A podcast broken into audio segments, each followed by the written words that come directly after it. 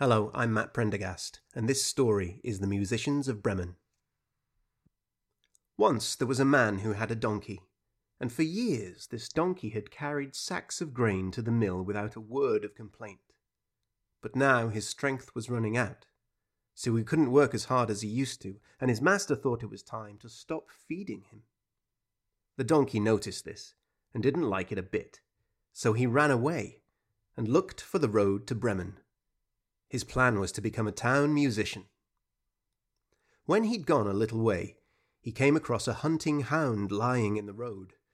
The dog was panting as if he'd just run for miles. What are you panting for, Grabber? said the donkey.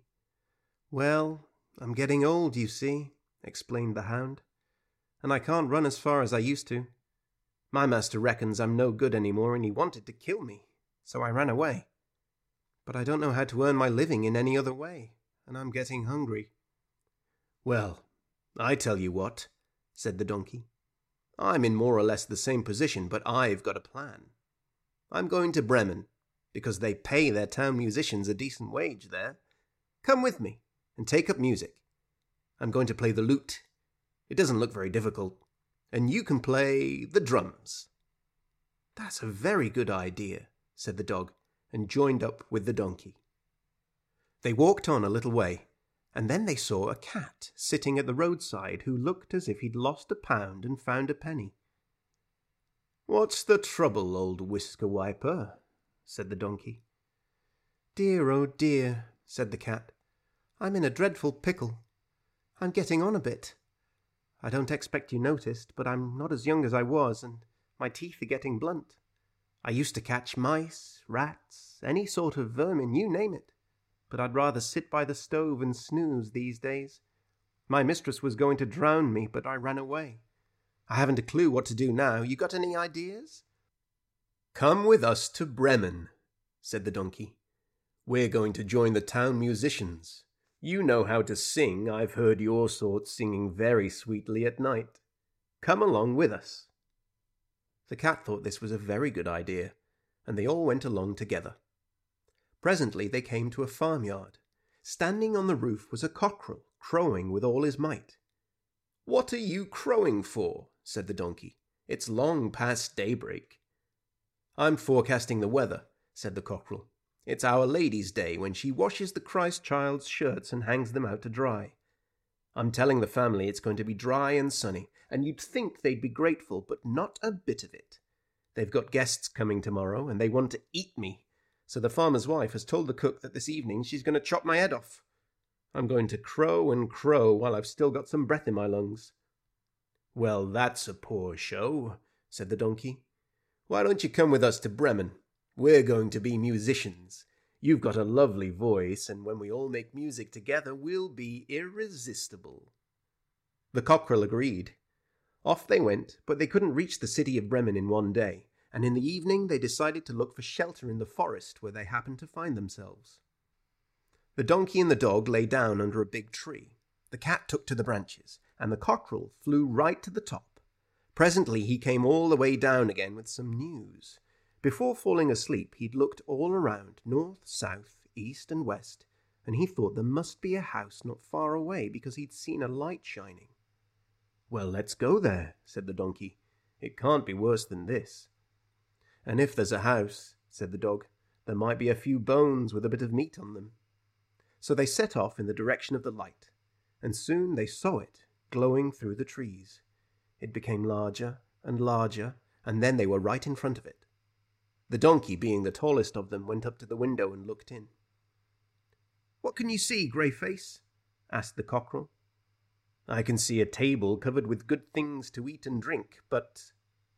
But what? Sitting around the table are a dozen robbers, all tucking in as hard as they can. Oh, if only that were us, said the cockerel. They discussed how they could drive the robbers away, and finally agreed on a plan. The donkey would stand with his front feet on the window sill. The dog would stand on his back. The cat would stand on the dog, and the cockerel would perch on the cat. And then they'd make some music. So they got themselves ready. And after the donkey had counted them in, they all started singing together as loud as they could. The donkey brayed, the dog barked, the cat meowed, and the cockerel crowed. When they'd finished, they all jumped through the window, shattering the glass and making a terrible noise. The robbers all leapt up at once, thinking it was the devil, or at least a ghost, and fled into the woods in terrible fear. The four musicians sat themselves down and ate freely of the food that was left, guzzling as if they might not get any more food for a month. When they'd finished, they felt tired because they'd had a long day, so they lay down to sleep, each finding the place he liked the best.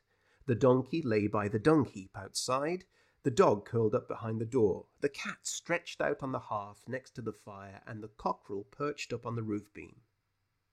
At midnight, the robbers, who were watching from some way off, saw that the light had gone out. We shouldn't have let ourselves be chased away like that, said the chief. That's not very brave, is it? Here, Lefty, go back and have a look. See what's going on. Lefty crept back to the house. He could hear nothing, so he tiptoed into the kitchen and looked around. There was nothing to see but the cat's fiery eyes. Lefty thought these were live coals, so he struck a match to make them blaze up again and touched it to the cat's nose. Naturally, the cat didn't like that. He leapt up, spitting and shrieking, and clawed at the robber's face. Eek! yelled Lefty and ran towards the door. He stumbled over the dog, who bit him hard in the leg. Yow! cried Lefty, and ran out into the yard.